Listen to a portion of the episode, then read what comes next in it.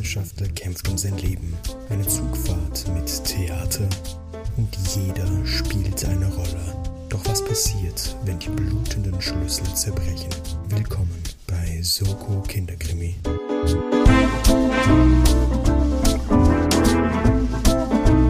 Hallo und herzlich willkommen bei Episode 40 von Soko Kinderkrimi, dem Jugendkrimi mit Rate Jugendroman Mystery Podcast mit kleinen, aber doch vorhandenen Bildungsauftrag. Mein Name ist Timo, ich darf euch wie gewohnt jetzt schon zum 40. Mal tatsächlich, verrückt, sind ja quasi 80 Wochen in Soko, Soko Kinderkrimi Zeitrechnung, darf euch herzlich begrüßen hier ähm, in unserem wohlig feinen kleinen Podcast in dem man sich schön zurücklehnen kann, nimmt man sich eine Tasse Tee und hört unseren Stimmen zu, wie wir versuchen, mal mehr, mal weniger einen Fall zu knacken. Uns, das ist natürlich wieder mal der gute Sascha, der uns jetzt wieder eine Geschichte mitgebracht hat, die ich knacken muss. Also hallo Sascha. Hallo Timo. Wie geht's dir Sascha? Jetzt hier schon leicht herbstlich angehauchte Temperaturen. Wir gehen schon ja, also ich gehe bei den Temperaturen wieder voll auf. Das ist so, da werde ich produktiv bei solchen Temperaturen tatsächlich. Äh, ja, 40. Folge. Ich sitze hier mit ähm, so diesen Happy Birthday Hütchen und äh, überall mein Zimmer ist voller Konfetti. also ich lüge jetzt auch gar nicht. Ja, aber was hat das mit Sascha, das ist ja normal bei dir. Stimmt, so schaut's was, immer bei mir Was aus. ist jetzt der Unterschied zu jeder anderen Folge? Das wäre meine Frage. äh, dass ich heute, ähm, ach Mist, ich wollte gerade irgend so, so, ich weiß nicht, wie die Dinge heißen. Wie heißen diese Pfeifen, die dann sich so aufrollen? Äh, keine, eine gute Frage, ob das was der offizielle Name ist. Gell? So Tröten? Papiertröten? Vielleicht so. Ich, ich hatte nämlich aus, was Tröten kommt, ich weiß nicht, ob es Tröten gibt und dann eben Aufrolltröten. Wenn ich es nennen würde, wäre es vielleicht Papier, Papierrüsseltröte, oder? Ist doch so ein Rüssel. Das wäre eigentlich nicht schlecht, oder? Eine Rüsseltröte. Das finde ich schön. Es ist mir egal jetzt, wie es wirklich heißt. Es ist die Papierrüsseltröte. TM, das ist Soko Wartet auf das erste Soko Kinderkrimi Merchandise. Das wird die, die Rüsseltrompete sein. Rüsseltröte. Ich habe jetzt schon falsch gesagt. Es heißt offensichtlich nicht Rüsseltröte, wenn ich das jetzt gerade mal so bei Google eingebe. Ich bin gespannt das, das wird die Aufgabe jetzt während, ähm, während ich dir die Geschichte erzähle, googelst du nebenbei, wie das heißt, hörst mir nicht wirklich zu und am Ende sitzt du da und hast keinen Plan, was passiert und ist. Und da frage ich dich nochmal, was ist der Unterschied zu jeder anderen Folge? Na, Sascha, ja, großartig. fass kurz noch nochmal zusammen für unsere neuen Zuhörer, was eine äh, Rüsseltröte dann ist. also eine Rüsseltröte also ich, ich weiß natürlich, dass du fragen wolltest, wie unser Podcast eigentlich abläuft. Ähm, und Entschuldigung.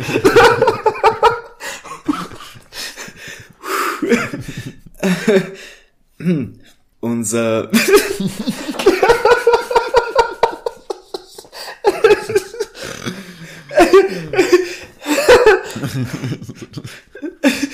zu gut.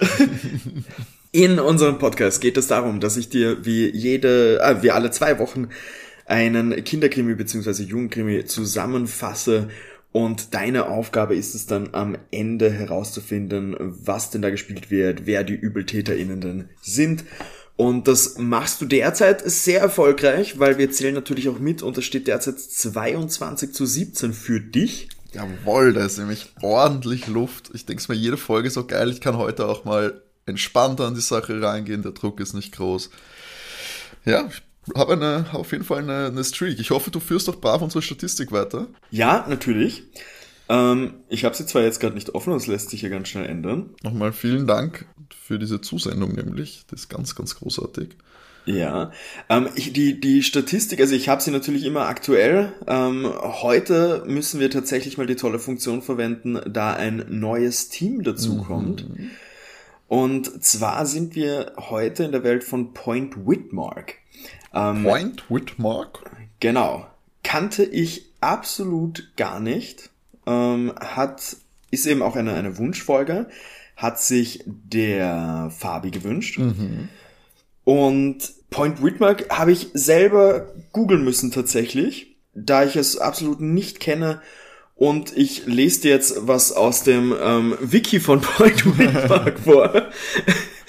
Und zwar ähm, ist Point Whitmark eben eine Jugendhörspielserie von Bob Lexington, beziehungsweise auf den Erzählungen von dem basiert das. Es gab dann verschiedene Autoren. Ähm, es anscheinend gab es mal Produ eine Produktion zwischen 2004 und 2015 und seit 2019 wird es wieder fortgesetzt. Wie gesagt, sind mehrere Autoren hier drinnen und es geht praktisch um drei Jungs, nämlich Tom Cole, Derek Ashby und Jay Lawrence. Derek die, und Jay. Genau. Die ihren ähm, einen Radiosender betreiben, der auch Point Whitmark eben heißt. Äh, Point Whitmark ist außerdem eine fiktive Kleinstadt an der Ant Atlantikküste von New Hampshire. Ah, Amerika? USA, genau. Ich hätte, ich hätte ja, ich, das klingt ein bisschen britisch. Ich hätte, ja, ich, ich habe es auch zuerst Bob Lexington, Point Whitmark, Tom Cole, ja. so, das, das war ja. für mich britisch. Aber ich, ich lese gerade, dass das ja offensichtlich aber von einem Deutschen geschrieben ist, gell? Ja, anscheinend. Bob Lexington ist nur das Pseudonym von einem deutschen Autor. Spannend. Also es ist auch, ähm, wie gesagt, ich lese hier wirklich nur vor. Ähm, Produzent und Regisseur der Serie ist Volker Sassenberg, der zusammen mit Raimon Weber die ersten 15 Folgen gemacht hat. Und ab der Folge 16 ist es Andreas Gloge, wenn man das so ausspricht. Also ja, ist, ist, ist ein deutsches Hörspiel. Die Covers sind auf jeden Fall on point, was Jugendkrimi äh, angeht, oder? Das ist doch wirklich. Absolut. Also möchte jetzt nicht vorwerfen, dass das x-beliebig sein könnte, aber es ist wirklich so angelehnt an die, an, an die, diese gewisse Ästhetik, die man da äh, gewohnt ist. Also, aber was ist das da, was da auf diesem Cover drauf ist? Ist das ein Licht? Soll das ein Leuchtturm sein? Oder? Ja, der Leuchtturm, nämlich auch diese Radios Radiosendung, die die machen, äh, strahlen sie aus einem Leuchtturm aus. Ah, okay. Es ist eigentlich ganz cool. Also, ja. ich meine, das Konzept ist ganz cool. Ja, also die drei Jungs ähm, sind Reporter eigentlich und kommen so auch immer wieder zu ihren mysteriösen Abenteuern sozusagen. Wie alt sind die? Ähm, also so ungefähr. Ja.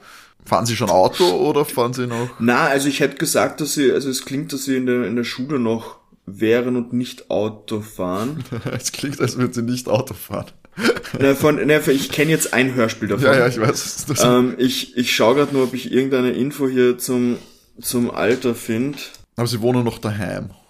Ja. ja. Na gut, das kann auch zwischen. Das kann tatsächlich auch alles sein. Ja, ich wollte gerade sagen. Vielleicht verzichten sie auch aus Umweltgründen aufs Auto, nicht Mhm. Äh, nicht, weil sie zu jung sind. Warte, ganz kurz. Die Straßen in Point Whitmark sind nicht so gut. Das ist viel gespart worden in der Infrastruktur auf jeden Fall. ist nicht mehr, so, nicht mehr so wie früher. Und auch, noch schön neue asphaltierte Straßen vom Leuchtturm in den Ortskern geführt haben. Nein, das ist schon alles ein bisschen verfallen. Der Krämerladen musste zusperren, weil ein großes Einkaufscenter in der Nähe aufgemacht hat. Ich weiß nicht, muss ich noch Zeit überbrücken, Sascha? Oder? Äh, ich finde tatsächlich nicht groß was. Okay, gut. Dann lassen wir es dabei. Ich schaue gerade hier noch. Ist ja auch nicht so wichtig. Außer es wird relevant in der Story, aber dann wirst du es mir sicher sagen. Nö.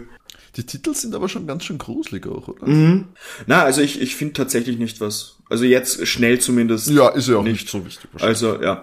Aber so wie der hier auf ein, auf ein Point Whitmark Fandom.com gezeichnet ist, schaut er aus wie 14, 15. Okay, ja, das, die, die äh, Klasse, das klassische Alter. Ja. Und du hast das äh, Hörspiel gehört, nehme ich mal stark an, oder? Genau, genau.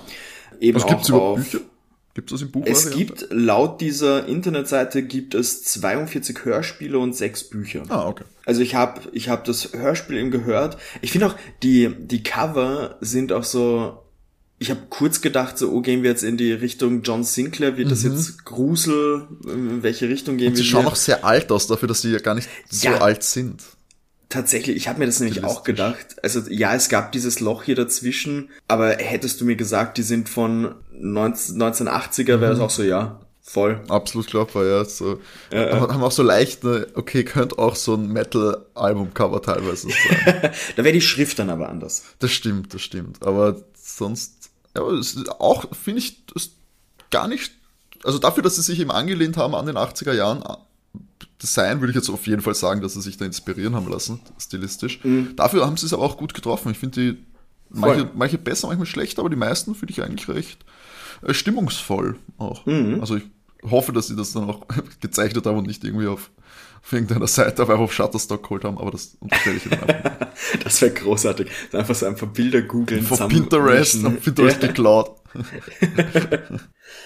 Mm, etwas, was du noch zu Beginn wissen mhm. solltest mhm. zu den Charakteren.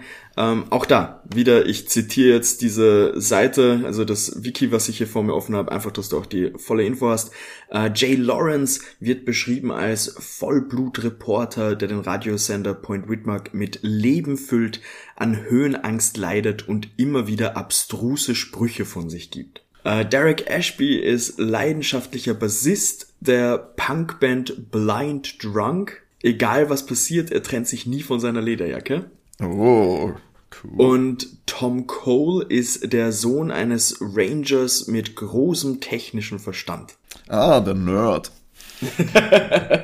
also, Derek der coole, haben, Tom der Nerd und Jay die Wildcard. Der Reporter. Der Reporter.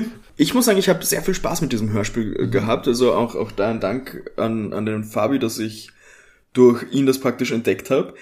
Ähm, war sehr cool zu hören. Am Anfang für mich ein bisschen schwierig, muss ich gestehen, die, die Kiddies auseinanderhalten. Ja, gut, das ist oft das, am Anfang ein bisschen schwierig.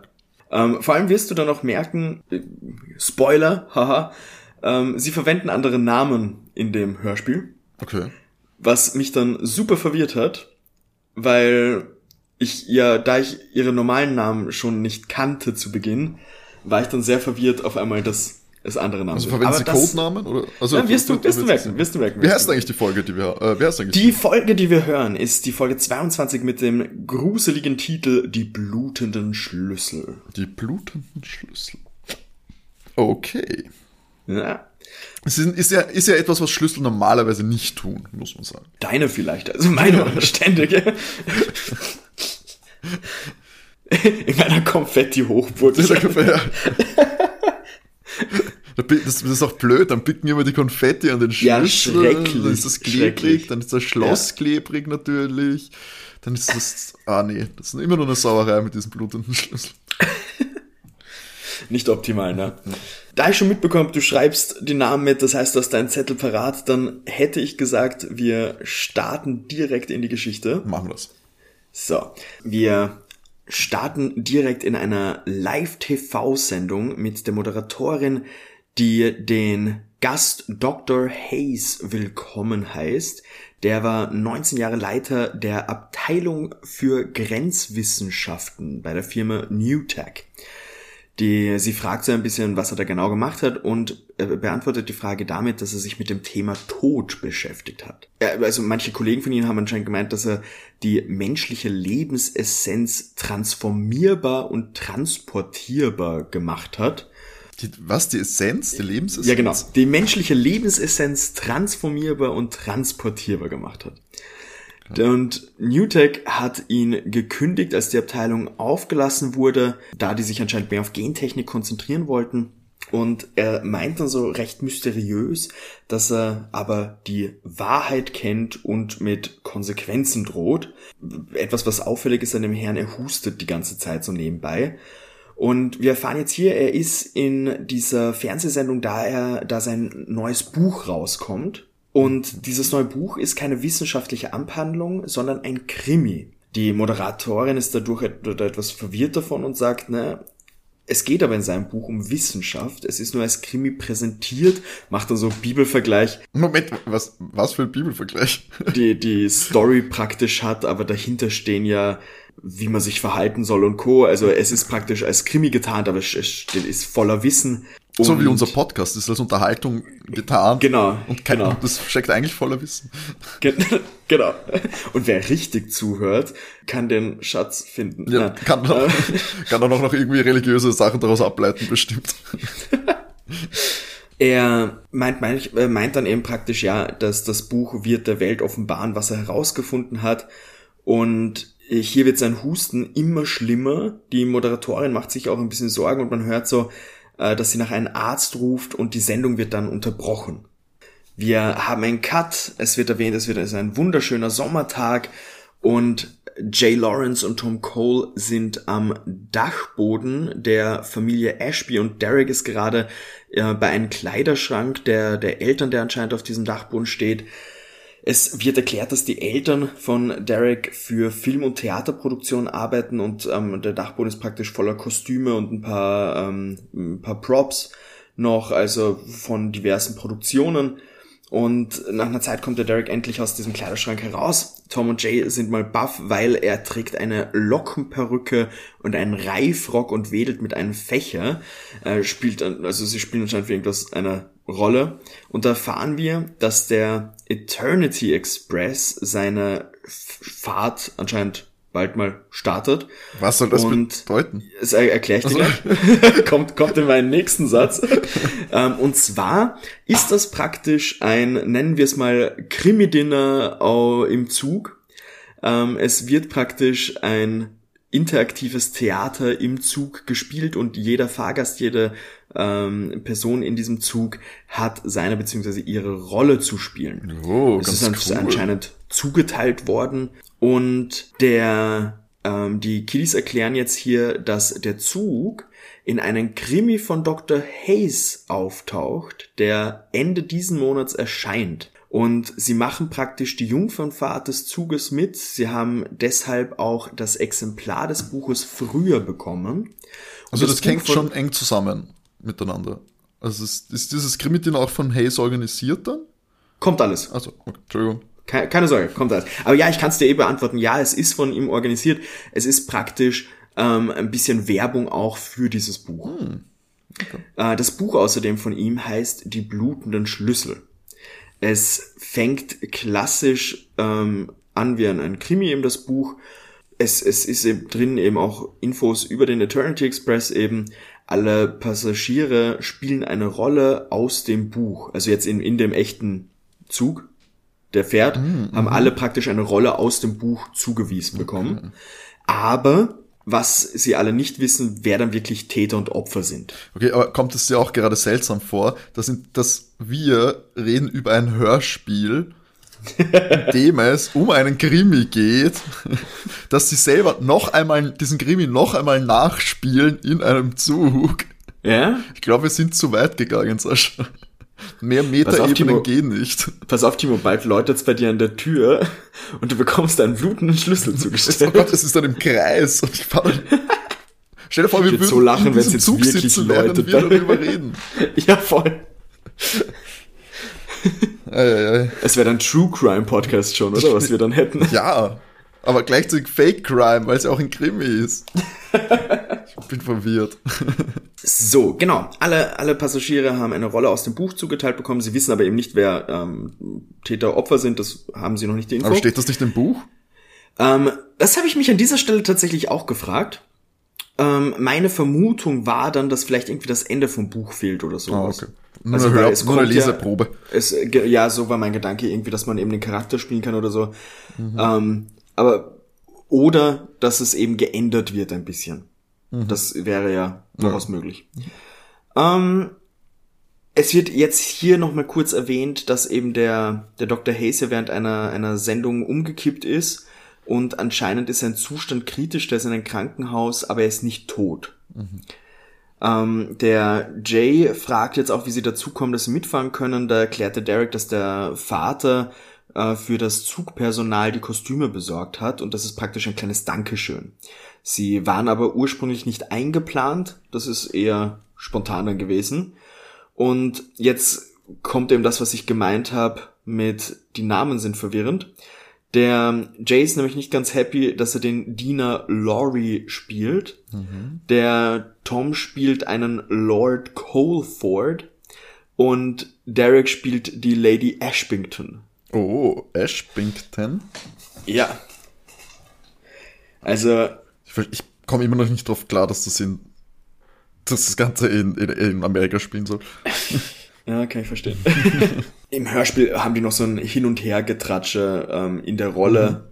Mhm. Ist aber nichts Relevantes dabei. Also haben wir einen Cut an dieser Stelle und wir sind tatsächlich am bei der Lokomotive. Es ist eine alte Dampflok, die wirklich imposant wird und an die Lokomotive sind drei Waggons angehängt. Es wird erklärt, dass der Zug hier startet, weil der Hayes in Whitmark geboren ist und der Zug fährt Richtung Portland ähm, und ist dann in 36 Stunden wieder zurück. Ah, wieder zurück, also sie fahren 18. Richtung Portland und dann wieder Retour. Genau. Ähm, sie werden von einem Herrn, ähm, der Crisco heißt, äh, begrüßt. Sie werden auch gleich in der Rolle angesprochen. Ähm, also er startet, den, der, der Satz ist wirklich so an die Lady Ashbink mit Milady ist vier Minuten zu spät.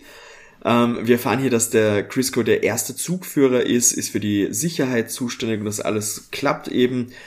Und ähm, stellen sich da mal alle vor, auch in der Rolle gleich. Und es wird erklärt, dass die anderen Gäste bereits warten und lässt die Kiddies in den letzten Waggon und betont hier nochmal, dass sie jetzt schon fünf Minuten zu spät sind. Ähm, was die Kinder wundert, ist, dass keine Presse da ist und kein Publikum oder irgendwas. Also es, es soll ja auch ein bisschen Werbung logischerweise sein, aber es ist weder die Presse da, es ist kein Publikum da, nichts. Und der Schaffner bzw. der Zugführer dürfte, hat ja anscheinend irgendeine Eile, da schnell abzufahren. Wirkt ein bisschen komisch für die. Also Crisco ist der Zugführer. Genau, der Zugführer. Darf ich dich eine Sache fragen? Ich weiß nicht, du musst sie mir jetzt nicht direkt beantworten, falls ja. es noch äh, Thema wird. Bei dieser Hörspielreihe ist es, geht's von, äh, vom Realismusgrad, sage ich mal, so Richtung drei Fragezeichen oder eher so Tiger-Team? Eher drei Fragezeichen. Also es ist jetzt nicht so, dass dann wirklich wer dann irgendwie ein Zauberer oder ein übernatürliches Tor zur Hölle aufgeht oder nein, so. Nein. Okay, okay. Das ist schon mal wichtig für meine Lösung, dann dich dann mit der Lebensessenz und dem zum Himmel oder was auch immer kommt. nein, nein. Genau. In den letzten Waggon, in den sie einsteigen, sind die Schlafabteile mit sechs Kabinen. Im nächsten Waggon ist dann die Bar und direkt vor der Lok ist der Speisewagen. Das sind eben die drei Waggons. Mhm. Ähm, und der Crisco öffnet seine Ledertasche, wo sechs Einbuchtungen sind. Fünf davon sind leer. Und er gibt den Kindern aber der, das letzte Objekt, das noch drinnen ist. Und zwar ist das ein Schlüssel aus Glas, gefüllt mit einer roten Flüssigkeit. Derek sagt darauf einer der blutenden Schlüssel. Ähm, es gibt also pro Abteil anscheinend einen roten Schlüssel. Der Crisco sagt eben, dass eben Ashbrington und Colford bis gestern nicht eingeplant waren. Deshalb haben sie jetzt nicht pro Person einen Schlüssel. Mhm. Der Schlüssel schließt das Abteil und die Türen zwischen den Waggons. Der Jay sperrt mit dem Schlüssel das Abteil auf und der Crisco sagt dann, dass er gut auf den Schlüssel aufpassen muss. Ähm, die Kiddies kennen ja auch die Story, wenn die Flüssigkeit austritt aus den Schlüssel, dann ist er zu schwach zu sperren und wenn der Schlüssel bricht, dann bricht auch ein Herz und dann geht das Morden los. Daraufhin sagt der Crisco, dass der erste Mord bereits geschehen ist. Die Leiche liegt in der Bar. Es hat natürlich den Ehrengast erwischt, Dr. Baltus Hayes. Hm. Wir haben einen Cut. Äh, die Kiddies sitzen mal im Abteil, plaudern ein bisschen, fragen sich, ob es nicht ein bisschen geschmackslos ist, den Autor als, als erstes Opfer zu haben, wenn der gerade im Krankenhaus liegt und um sein Leben ringt. Aber die werden wohl keine Zeit mehr gehabt haben, das zu ändern. Und es könnte ja auch auf Wunsch des Autors gewesen sein, dass alles so durchgeführt wird. Ähm, es ist ja möglich. Und sie fragen sich auch genau, was das bedeutet, dass wenn der Schlüssel bricht, dass man stirbt, ob sie es, wie sie das richtig verstanden haben, wie das dann abläuft. Und da klopft es an der Tür und ein Mann tritt ein, nachdem die Kiddies eben aufmachen. Und wir lernen hier einen anderen Fahrgast kennen, nämlich Mr. Frost. Er hat das Gespräch gehört und muss die Kinder warnen. Zur Info, es werden jetzt, es sprechen jetzt alle in der Rolle. Also die, die Kinder reden jetzt nicht mehr normal, mhm. also es wird äh, sehr geschwollen gesprochen, beziehungsweise eben ähm, der Derek ähm, spricht, ich habe jetzt wieder, das, deswegen meine ich, das verwirrt mich immer, der Derek äh, spricht eben als Lady Ashbrington auch, äh, also so musst du es mhm. jetzt vorstellen. Und Frost meint eben, dass die Schlüssel nur ein Vorwand äh, sind, der, es gibt das Gerücht, dass der Hayes die Schlüssel benutzen will, um eine Wahrheit zu offenbaren. Jetzt in echt die, oder in der Story? Das sprechen sie in den Rollen. Ach so, also das ist jetzt schwierig auch für mich mitzudenken. Sie sprechen das jetzt in den Sprechen in Rollen, den dass der Rollen, Frost okay. Mhm. gehört hat, dass der Hayes die Schlüssel benutzen will, um eine Wahrheit zu offenbaren. Okay, sie sind Äh, jetzt quasi schon in ihrem Spiel. Genau, sie sind im Spiel. Okay. Genau. Und der Frost war, Entschuldigung, Frost war der, Der ist ein Fahrgast. dann war auch einfach nur ein Gast, aber mit, Genau. Es, es gibt das Gerücht von diversen Leuten, die glauben, dass in den Genlaboren von Newtech eine Formel für die Unsterblichkeit äh, entdeckt wurde, erforscht wurde. Und meinen, weil sie eben in den Rollen sprechen, meinen die Kinder auch so, ja, sie verstehen kein Wort.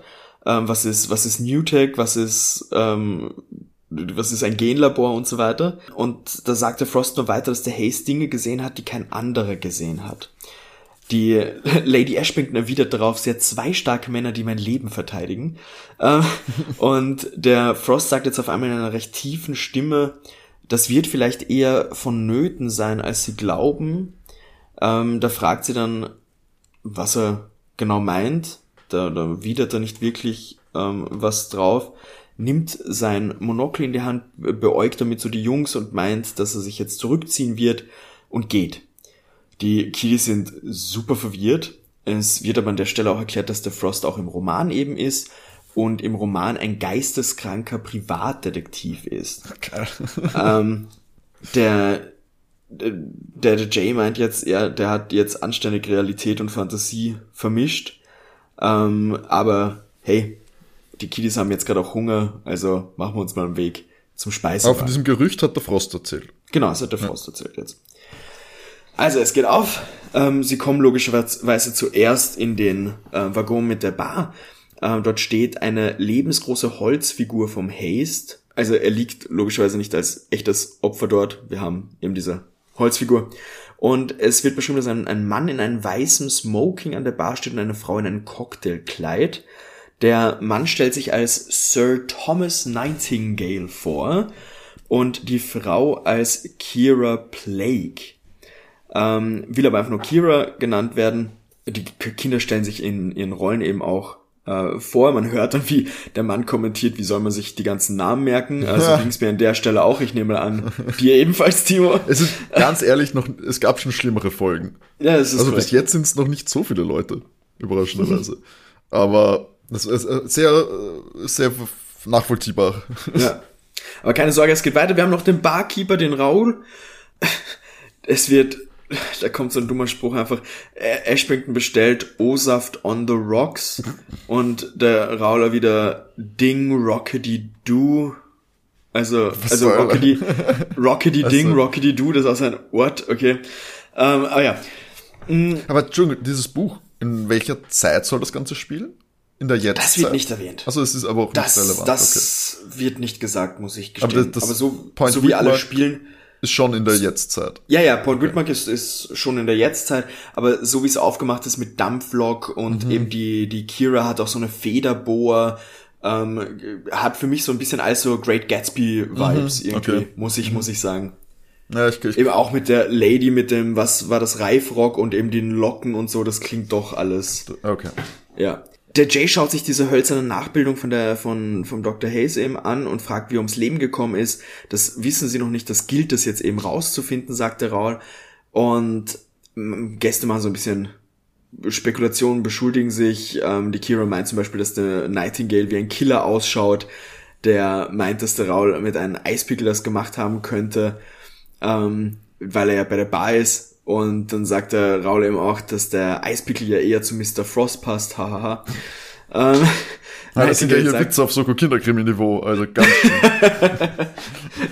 Der Nightingale meint, ähm, er muss mal mit dem Crisco reden, weil sein Schlüssel ist nur bis zur Hälfte gefüllt, ist aber, der ist aber dicht. Kira fragt dann Raul, ob er weiß, was das für eine Flüssigkeit ist. Der sagt, dass er darüber einfach nur schweigen muss. Und bald wird das Abendessen serviert, also schnell mal austrinken und weiter einen Speisewagen. Das machen die Kinder auch, setzen sich in den äh, Speisewagen. Ähm, es wird genau erwähnt, es gibt auf jeden Fall flambierten Truthahn mit ganz viel Beilagen, Zeuglach, das erwähnt wird, aber nicht relevant ist. Sie, sie schauen sich so ein bisschen um und erkennen, es, es sitzt noch eine alte Dame äh, dort, die, der es anscheinend ziemlich schmeckt. Die, die hat ein zugekleistertes Gesicht, sagt er. Darauf reagiert die Dame mit, ähm, Ja, aber sie hat keine zugekleisterten Ohren. Ähm, sagt noch was nicht so Nettes zu Derek. Also ein, ein Wort, das mit Oh. ähm, SCH beginnt. Und äh, wir in den kinderfreundlichen Podcast hier jetzt mal nicht erwähnen. Und die Kinder erklären uns, den Hörern jetzt so indirekt, dass das die Baronin ist. Dass sie eine etwas breitere Dame ist. Sie verlässt den Speisewagen auch nie. Und Jay fängt hier so an, im, im Buch entwickelt sie aber eine spezielle Art, ihre Opfer aus dem Weg zu räumen, wird aber dann unterbrochen, also erfahren wir an der Stelle nicht, was sie genau macht. Es, sie, wir fassen mal zusammen die Leute, die jetzt hier sind. Also wir haben den Frost, den wir schon kennen, den Nightingale, die Kira und die Baronin, mit den Kiddies fünf Leute, also fünf Parteien, sagen wir Ja, so. Was, warum fünf Parteien? Die Barone? Frost, Nightingale, Ja. Kira, die Baronin sind vier, mit den Kiddies fünf. Also Parteien, nicht Leute. Achso, in den Waggon. Achso, die Genau. gehören ja zusammen, die Kiddies. Genau, Und der Raul genau. zählt da nicht dazu. Zählt nicht dazu, ähm, ist eben ja Angestellter, Mhm. ebenso der Crisco. Und wie gerufen kommt jetzt auch die letzte Person dazu, der Mr. Constantine. Der trägt einen karottenroten Zweiteiler und sein Fliegerhelm aus dem Ersten Weltkrieg ist relativ klein daher. Ähm, es wird erwähnt, dass er den, sogar den Jano bis zu den Schultern reicht. Der Crisco ist auch da, heißt jetzt alle offiziell willkommen und meint, dass sie das Essen genießen sollen. Ab jetzt kann jede Mahlzeit ihre letzte sein. Es sind alle hier. Der Jay stellt jetzt aber fest, dass der Nightingale nicht da ist. Das macht ihn ein bisschen unruhig, vor allem weil der erwähnt hat vorher, dass ja sein Schlüssel leer, also nicht leer ist, aber weniger Flüssigkeit drin hat. Also beschließt er, er schaut sich mal ein bisschen um und Tom und Derek bleiben beim Essen. Und Jay kommt in den Korridor zwischen Speisewagen und Bar und hört sein ein Klappern der Gläser, also muss der Raul noch arbeiten. Aber er hört auch ein komisches Geräusch von der Toilette. Äh, geht dahin, öffnet die Tür und am Boden ist eine Klobürste und Glasscherben, ein kaputter Schlüssel. Er, ihm kommt vor, dass er da irgendwas sieht und berührt die Außentür, die dort anscheinend bei der Toilette ist. Und auf einmal gibt diese Tür nach und er stürzt so leicht vor, aber er, er schafft es logischerweise, sich ähm, da zu fangen und äh, praktisch im Zug zu bleiben. Also irgendwie die Waggontür war nicht verriegelt. Was auch immer er mit dieser Information da genau anfangen soll, verwirrt ihn super. Und da entdeckt er noch was. Da liegt ein Schuh. Bei der Klobürste? Genau, da drin, das ist eben das, was er, was er gemeint gesehen zu haben, warum er da eben zu dieser Waggontür so, so hingegangen ist. Aber diese Waggontür ist quasi die, weil du sagst, nach außen Ins Freie. ins Freie. Also ist die am Ende Genau. vom, vom Waggon dann. Na, es, es wird so beschrieben, als wäre die in der Toilette. Hä? Warum sollte es eine Tür von der Toilette nach Also so, so, so klingt, also so klingt es tatsächlich für mich im Hörspiel. Okay. So, er schaut in diese Toilette rein. Und die Klobürste lag vor der Tür, aber. Na, es ist alles drinnen. Also er sieht Auch das alles, genau, er sieht das alles drinnen. Ähm, es, es kann auch sein tatsächlich, dass er halt wirklich zurückgegangen ist und eben den Schuh bei der Waggontür gesehen hat. Wäre für mich auch logischer. Ähm, hat tatsächlich beim Hören aber geklungen, als wäre es in der Toilette. Aber ja, logisch wäre es für mich, dass das außerhalb der Toilette auch ist, obviously. Ähm, aber ja, es ist auf jeden Fall ein, ein Schuh äh, und eben diese, diese Scherben, also zerbrochener Schlüssel. Die Nachricht von dem Verschwinden vom, vom Nightingale macht die Runde. Die Kiddies gehen mal in ihr, ihr Abteil und fragen sich auch so, ja, ob das, ist das Teil der Show, gehört das zu den ganzen? Ähm, Derek meinte ihm, ja, es hat sich ja schon angebahnt, weil der Schlüssel ja bei der Bar schon halb leer war und es könnte halt jeder gewesen sein. Es sind alle praktisch im Speisewagen gewesen. Die Kinder waren ja eigentlich auch zuerst dort. Ausnahme ist die Baronin, also die war, die verlässt den Speisewagen ja anscheinend nicht. Ähm, aber nach den Kindern praktisch sind die ganzen Leute reingekommen, also könnte es da auch jeder sein. Es klopft an der Abteiltür und es kommt der Frost rein und er meint, dass er äh, Crisco und Raul belauscht hat und dass die beiden sehr beunruhigt diskutieren, äh, dass die beiden sehr, sehr beunruhigt eben sind auch und eben auch diskutieren, warum keiner das ähm, Verschwinden gemerkt hat zuerst und warum der Schuh zurückbleibt. Der Frost meint dann auch, dass die die, die Antworten, die Jay so raushaut, beziehungsweise dass er das dann auch, dass er das war, der das gesehen hat, äh, dass es ihn das verdächtig macht. Ähm, Jay meint darauf, äh, er hat halt einfach nur sein ein Gespür gehabt, aber auf einmal hört man eine Frau aufschreien. Sie rennen dorthin, wo sie den Schrei gehört haben, und das, das ist obviously die ähm, Kira, die geschrien hat, und die steht vor der, Ka Kabi ach, vor der Kabine vom äh, Konstantin. Seine Tür ist so ein Spalt offen. Sie machen das ganz auf. Das Fenster ist auch offen. Es ist alles drinnen durcheinander.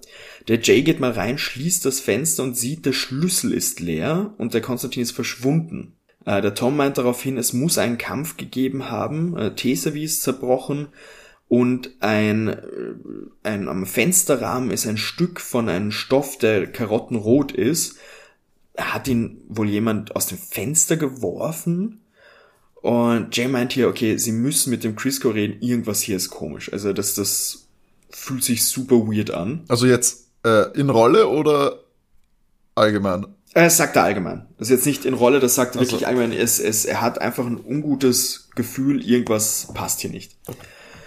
Wir haben einen Cut. Äh, Crisco steht an der Bar und hört den Kiddies zu, die praktisch erzählen denen das Ganze und es, äh, er ext dann seinen Kaffee und versichert, dass alles im, im Griff ist. Wenn eben die Lebensessenz verschwindet, dann kommt es zu diesen Ereignissen. Der Jay fragt darauf, wo denn dann die unter Anführungszeichen Leichen sind. Die Frage verwirrt ihn ein bisschen, also in Crisco, und Jay ist auch sehr, er glaubt einfach, dass das wirklich nicht zum Spiel gehört, was hier passiert, weil der gute Crisco ziemlich am Schwitzen ist und da wird nur erwidert sein, es gibt für alles eine Erklärung und sagt, dass wenn jemand die Regeln des Spiels verletzt, wird er disqualifiziert und geht praktisch weg. Uh, es, es, wird, es wird praktisch, äh, Frost und Kira nehmen sich, äh, sind da und nehmen sich auch einen Drink. Die ähm, Kiddies besprechen noch, dass eben die beiden, also Konstantin und der Nightingale, ja irgendwo sein müssen. Wenn die wirklich nicht mehr im Zug sind, gibt's ein bisschen ein Problem. Also aus dem fahrenden Zug rausspringen, ein bisschen problematisch. Und die Kiddies sind das gerade am Diskutieren und merken, wie der Zug langsamer wird. Und sie schauen da beim Fenster raus und sehen, da ist eine Bahnstation, also jetzt kein großer Bahnhof oder irgendwas, wirklich so, so eine kleine Haltestelle. Ähm, und der Raul bittet alle eben in den Speisesaal. Äh, die Kinder finden es auch ein bisschen eigenartig, dass es hier praktisch Nirgendwo so eine Bahnstation gibt. Äh, und der Derek meint auch so, ja, jetzt wird's auf jeden Fall spannend. Wir sind im Speisesaal und der Chris hat so eine kurze ähm, Ansprache, da, er hält eine kurze Ansprache, dass der Verbrauch an Brennstoff größer war, als sie dachten. Des, es wurde anscheinend hier bei dieser Bahnstation was gelagert, der Lokführer äh, macht hier deshalb diesen Stopp, damit eben mehr Brennstoff aufgenommen werden kann. Der Stopp ist nur von kurzer Dauer. Niemand darf von Bord gehen. Und er fragt eben auch, ob alle die Schlüssel bei sich haben. Das bestätigen alle. Und er sagt dann eben, ja, es geht dann auch bald weiter. Crisco verlässt darauf den Speisewagen und der Rest der Passagiere bleibt drinnen. Und man sieht, dass der Crisco draußen zum Wartehäuschen rennt und da meint, meinen die Kiddies so, ja, eigentlich, der Crisco hat als einziger Zugang wirklich zu allen Sachen, was ihn ja doch sehr verdächtig macht. Aus dem Grund beschließt der Jay, er geht jetzt raus aus dem Zug und beschattet den Crisco. Und der Derek und Tom suchen in der Zwischenzeit nach den unter Anführungszeichen Leichen, also Konstantin und Nightingale. Wir machen einen Cut zu der Bahnstation eben außerhalb des Zuges mit dem Jay, der sich da so ein bisschen anschleicht an ihm und, und man sieht, dass der bei diesem Wartehäuschen bei so einem Münztelefon telefoniert und der Jay hört so, dass er sagt, Zitat, warum ich mich melde, weil die Sache gehörig außer Ruder läuft. Jay schleicht sich weiter ran, weil gerade ein Wind aufkommt und er den Crisco nicht mehr hören kann.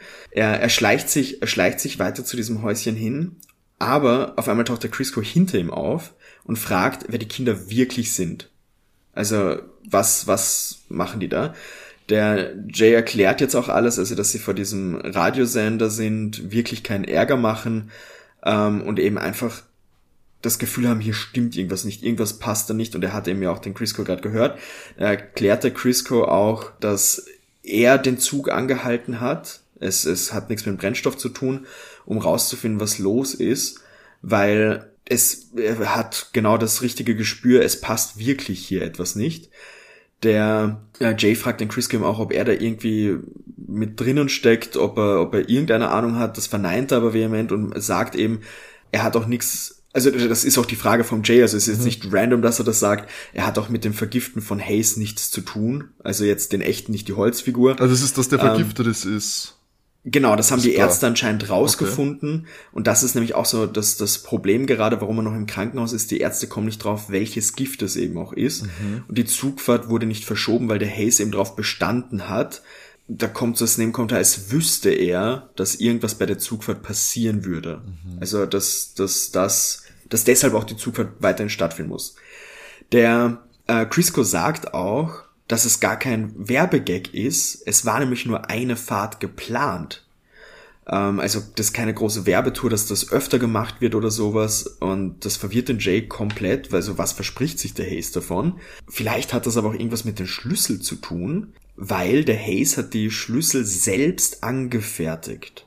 Und der Jay vermutet jetzt, vielleicht will mit diesen Schlüssel, vielleicht sind die irgendwie ein Köder, und so will der Hayes seinen eigenen Mörder unter Anführungszeichen überführen. Also ah, die Person, die das Attentat anmördet. Okay. In dem Moment schreit aber der Crisco auf, der Zug fährt los. Die Jay und Crisco rennen los. Der Tom und Derek kommen auf den letzten Wagen. Also man sieht so, dass die so rausschauen. Ähm, es berühren sich noch die Finger von denen, aber zu spät. Der Zug entfernt sich immer weiter und verschwindet in der Dunkelheit. Okay. Wir haben einen Cut. Es, es wird kurz beschrieben so, ja, das Licht flackert, der Zug wird immer schneller. Das wird für die Jungs, also jetzt Tom und Derek im Zug, echt ein bisschen ungut, weil der Zug wirklich fast zu schnell fährt, also ungewohnt schnell. Also beschließen sie, sie machen sich mal auf den Weg zum Lokführer vor.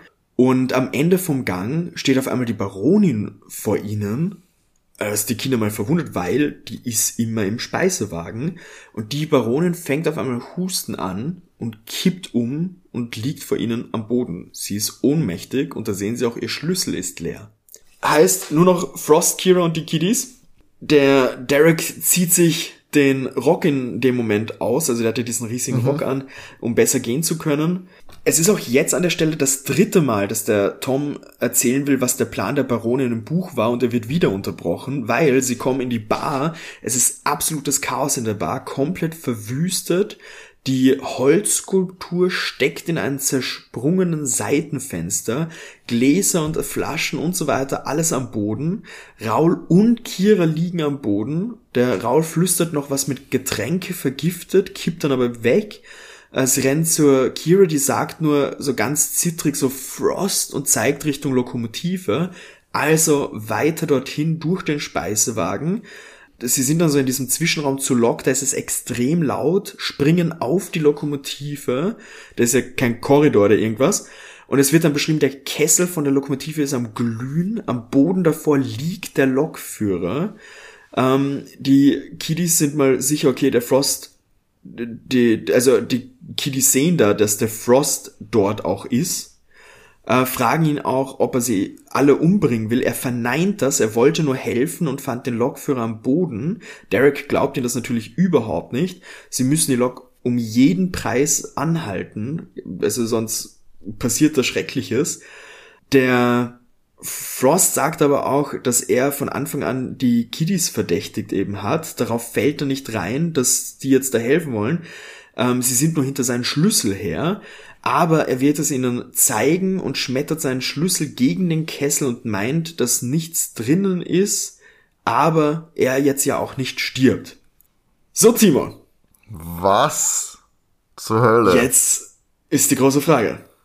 Ja. Wer zum Teufel ist hier der Übeltäter, die Übeltäterin? Der die ganzen Leute verschwinden lässt und die Leute vergiftet.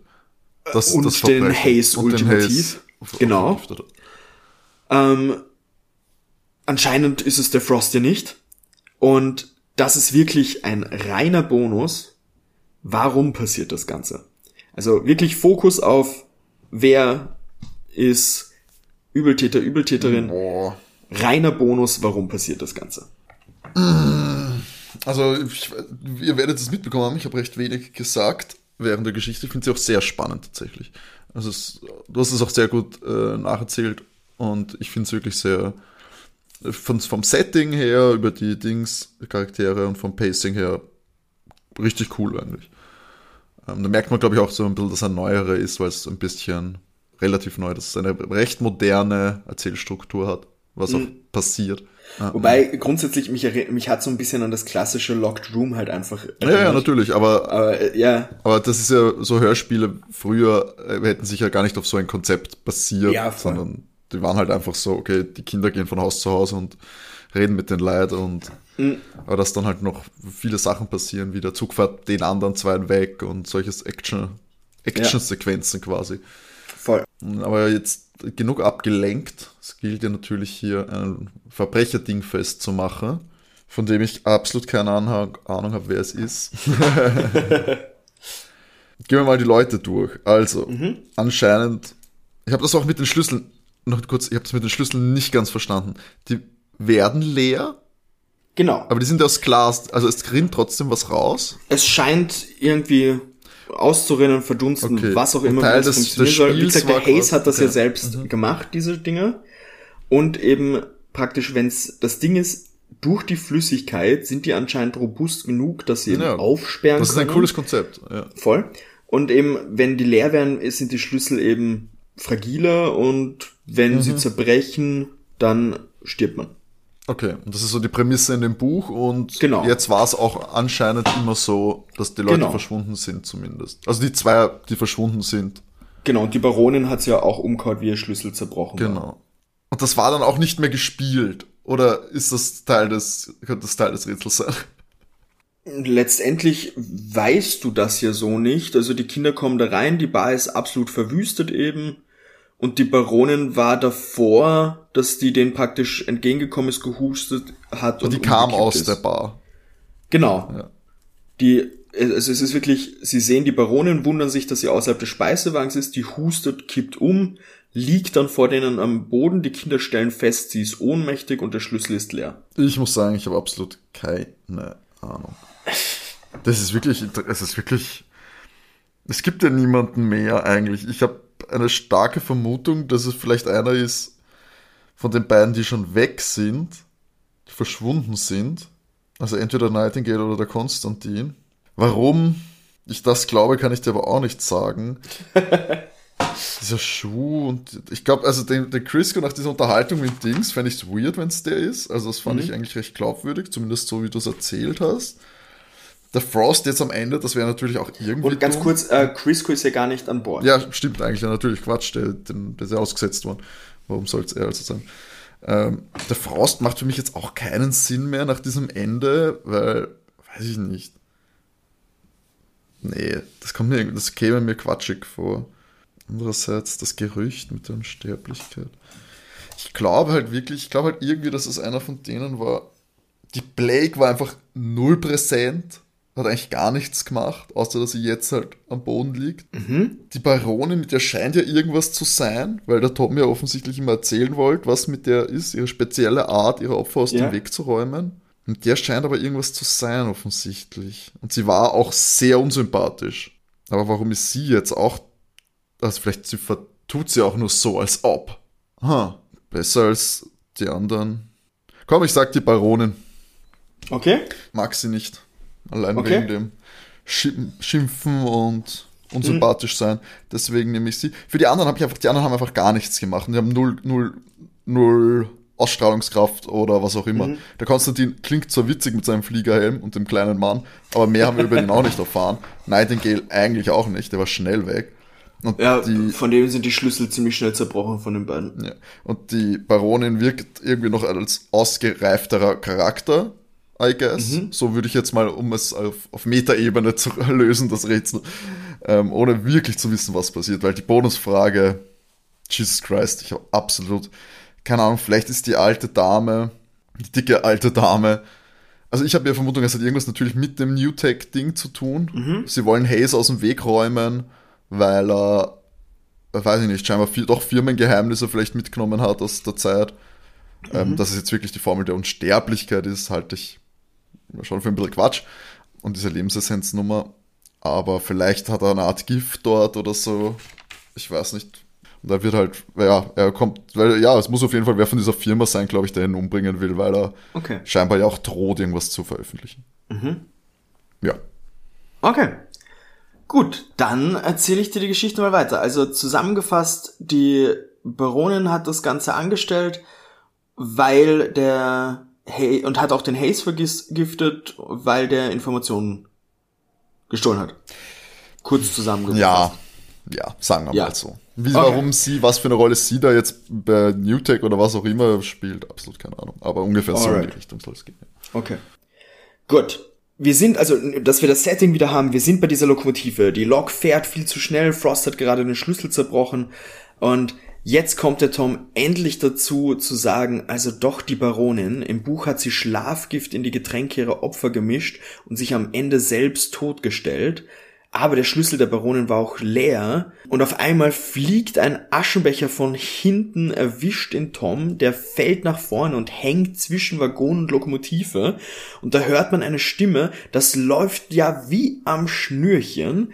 Und Kira steht da. Verdammt! und gibt Derek einen Tritt, der fällt dem Frost praktisch in die Arme, sie nimmt den letzten Schlüssel weg und klettert auf das Dach des Zuges. Der Derek rennt hinter ihr her, äh, Frost hilft in der Zwischenzeit Tom.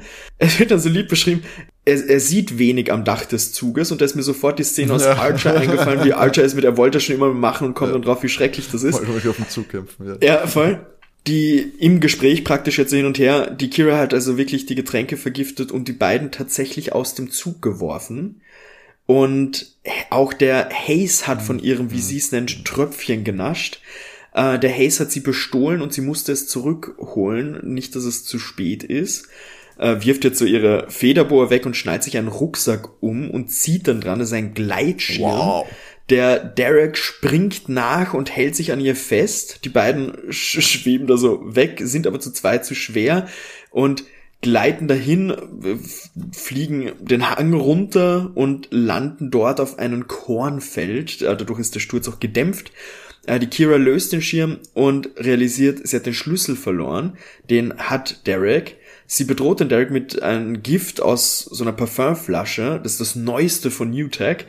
Ähm, und es wird hier erklärt, dass der Hayes die geheimsten Forschungsdaten von Newtech gestohlen hat und die anscheinend sind in einem Bankschließfach. Der Schlüssel dazu oder der Zugang dazu ist in einem der Schlüssel drinnen. Der Hayes hat ursprünglich geplant, das Ganze mit Presse zu machen, also musste sie ihm vorher auch mundtot machen. Der Zug ist aber trotzdem gefahren, damit hat sie erst nicht gerechnet. Also musste sie an Bord, um praktisch an diese Schlüssel ranzukommen. Sie will den Derek jetzt mit dem Gift bedrohen, aber der Derek wirft den Schlüssel auf, auf sie und trifft sie im Gesicht damit. Ähm, sie fängt so an, ver verzweifelt im Gras zu suchen, weil irgendwas dürfte ja im Schlüssel drinnen sein. Das nutzt der Derek aber aus, schnappt sich das Parfum und sprüht praktisch ähm, das Parfum auf sie und sie kippt um. Wir haben einen Cut. Neuer Tag beginnt anscheinend. Ähm, J. Tom und Derek sitzen im Abteil. Draußen bespricht der Sheriff Dexter noch ein paar Sachen mit Frost und Crisco. Äh, es wird hier erklärt im Gespräch der Kiddies, dass der Tom und Frost den Kessel kühlen konnten. Es ist alles gut gegangen. Der Nightingale und der Konstantin haben tatsächlich den Sturz überlebt. Die haben nur ein paar Wunden davon getragen, also nichts zu Schlimmes. Und in dem Moment klopft es an der Tür. Die Kinder schrecken sich, weil sie dachten, sie sind die Letzten im Zug. Es ist der äh, Raul und erklärt, dass es Hayes besser geht. Ähm, da sie jetzt auch rausgefunden haben, was das für ein Gift war. Sie reden jetzt außerdem mit dem echten Namen. Und da ist aber auch der Derek überrascht, weil er hat sich ja nie vorgestellt mit seinen echten Namen. Da erklärte Raul, er wusste alle Namen der Gäste, Er hat dann auch jetzt erfahren, dass die Kira sich mit einem falschen Namen eingeschlichen hat. Es, es wird hier dann eben auch erklärt, dass anscheinend in den Schlüsseln eine Flüssigkeit drin ist, die bei Luftkontakt zu Gas wird. Und der Raul und der Crisco hätten die Türen beim eigentlichen Spiel eben mhm. mit einer Mechanik manipuliert, dass der Schlüssel leicht beschädigt wird. Es wäre eben praktisch das verdunstet, dann wäre der Tod inszeniert worden und im echten ähm, Spiel wäre eben entweder Crisco oder der Raul dann die, die Mörder gewesen. Also musste die Kira handeln, bevor das eigentliche Theater losging. Ähm, hat eben Raul und Crisco absolut verwirrt, obviously. Mhm. Sie, sie wollten das dass eben kein Chaos ausbricht, aber ja. Und er bedankt sich vielmals bei den Kindern und als Dankeschön schiebt er den Kiddies ein ausgiebiges Frühstück in das Abteil auf so einen kleinen Wagen. Der Derek fällt dann die Rolle der Lady äh, zurück und redet so über das, über das Frühstück ganz witzig. Und darauf, auf das Lachen der Kinder, folgt das Outro zu dieser Folge. Ja, mei. Ja, na gut. Ähm, schade. ja, aber ich muss auch sagen, ich habe mir ähm, davor so gedacht, es ist super schwer, vor allem weil ja alle irgendwie ohnmächtig sind offiziell. Ja. Ähm, aber die einzige Person, wo ihm nicht beschrieben wird, dass ein Schlüssel zerbrochen ist, ist halt auch die Kira. Wo ich mir mhm. vielleicht, vielleicht kommst du da irgendwie drauf. Ähm, ja, das, ich war bei den Schlüsseln war ich schon, war ich gedanklich schon weg. Okay. Die habe ich schon als, okay, Teil des Spiels, aber nicht super ernst genommen. Ich habe nicht mhm. dumm, ein bisschen, klar, weil das heißt ja. so das Hörspiel. Aber. Äh, ich habe ich hab die tatsächlich ähm, in meiner ursprünglichen äh, Notiz gar nicht erwähnt. Mhm. Und dann am Ende war ich so, uh, ich, ich, ich muss sie definitiv erwähnen. Ja, also wenn das der einzige Hinweis war quasi darauf, dass äh, sie es war, mhm. dann bin ich nicht böse, das nicht überrissen zu haben. Ich fand sie eben, genau wie die anderen beiden halt, sie ist halt gar nicht vorkommen, war uninteressant Voll. und hat gar nichts also ja, deswegen wahrscheinlich auch das, ja. die ideale Wahl, aber ich hätte null für mich erklären können, ja. warum ich sie verdächtige. Ähm, die Baronin war halt auch so der klassische Red Herring einfach. Ja, so dieses, eigentlich diese, eh, diese Buch, die Böse so auf die Art. Das ist eh klar, weil da, da, da merke ich auch, ganz ehrlich, ich glaube, wenn das 30 Jahre älter wäre, dann wäre es die, die mhm. Baronin gewesen. Auch, wenn man es jetzt so wieder so ein bisschen auf Metaebene bringen will, was ich ja eigentlich eh nicht machen will, aber ich habe in dieser Folge echt keinen keinen Ansatzpunkt gemacht. Nichtsdestotrotz war es eine tolle, äh, tolle Geschichte in meinen Augen. Also ich bin auch gar nicht Absolut. böse vor allem dafür, dass ich, dass man jetzt eben die, äh, dass ich diese Geschichte hören konnte. Die hat mir wirklich Spaß gemacht. Ich bin mhm. äh, sehr dran gehangen an deinen, an deinen, an deiner Erzählung und ja, also vielen, vielen Dank auf jeden Fall für diese Einsendung äh, und für diesen Wunsch. Und ich fand das nämlich es ist nicht, nicht immer so tatsächlich, dass ich die, die Geschichte selber so, so spannend finde. Auch wenn ich jetzt äh, auch nicht ganz Zeit immer mitkommen bin, weil es ein schwieriges Format ist, einen Fall lösen zu wollen, wo man selbst, wo die Personen im Hörspiel selber nicht wissen, ist es jetzt gespielt, äh, wie mhm. viel ist gespielt, wie viel nicht. Und das dann auch noch aus einer Wiedererzählung zu hören, ohne den direkten Bezug, wie ja. ist das jetzt gemeint, ist es relativ tricky. Und eben auch natürlich neues Abenteuer nicht genau wissen, wie abgedreht ist es, eben dass jetzt wer mit, mit dem Fallschirm vom, vom fahrenden Zug springt, mm. ist auch schon Next Level. Aber gut, wir sind in, in so Kindergeschichten und da ist, ich meine, wir hatten ja auch schon alles von, weiß nicht, riesigen Bohrmaschinen, die da irgendwie eine Bank ausrauben wollen oder irgendwelche Pläne stellen wollten, bis zu gigantischen Tieren, die als Waffen dienen sollten. Mm. Also sollte mich eh nichts mehr überraschen. Also ich muss, ich muss auch sagen, ich war sehr überrascht, wie actionreich es war. Mhm eben ich, ich kenne die oder ich kannte die Serie gar nicht. Es hat auch zum Hören wirklich Spaß gemacht und ich war auch immer wieder so ein, okay, jetzt gehen wir in so Mission Impossible Vibes mhm. auf einmal rein mit wir klettern auf den Zug und dieser Gleitschirm dann am Ende, also ja.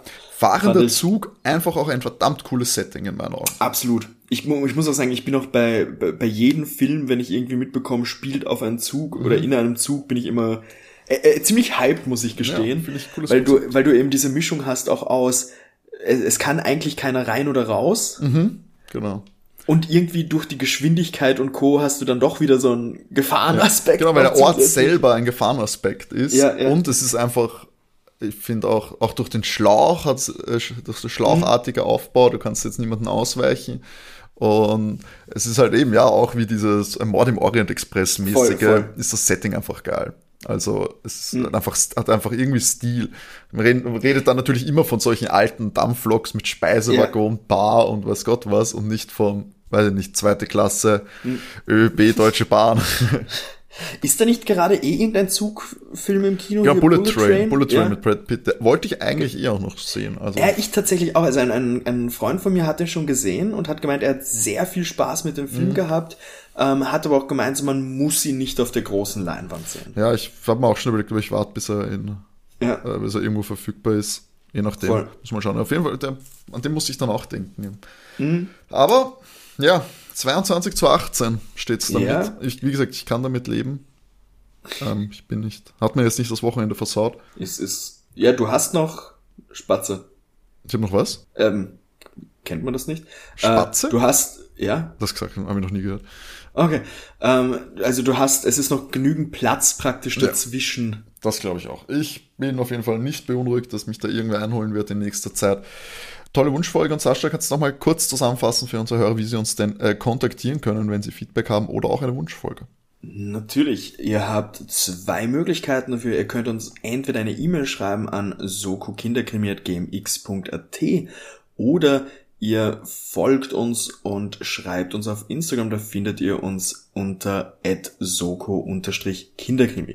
Da wie gesagt gerne Feedback, aber auch Wunschfolgen ähm, so wie für in zwei Wochen hat das die Mareike nämlich gemacht, die uns auch eine Wunschfolge zugeschickt hat. In zwei Wochen sind wir nämlich wieder bei den drei Fragezeichen mit der Folge 194 mit dem Titel Die Zeitreisende. Uh, cool. Das ist sehr cool. Also ich glaube, wir haben jetzt auch ein paar Wunschfolgen, gell, auf, auf Halde. Ja. Also es kann auch ein bisschen dauern. Tatsächlich. Ich habe auch wenn ich mit den Leuten geschrieben habe, jetzt auch dazu gesagt, dass es auf unsere Liste kommt, da wir jetzt tatsächlich einige Wunschfolgen haben. Ähm, ja, wird, wird tatsächlich dadurch ein bisschen dauern, bis alle. Aber es wird sind. natürlich, so, solange wir auch das, äh, natürlich das Hörbuch oder das Buch oder in welcher Form auch immer es wir auftreiben können, genau ähm, wird das äh, dann gemacht von uns und wenn es natürlich auch geeignet ist, es ist nicht immer so leicht, dass die Geschichte auch äh, so funktioniert für unser Format, aber ich glaube, das haben wir bis jetzt eigentlich fast immer auch irgendwie, also du hast es vor allem auch immer irgendwie hingebekommen, genau. dass wir da dann äh, was zum Rätseln und zum Lösen für mich haben.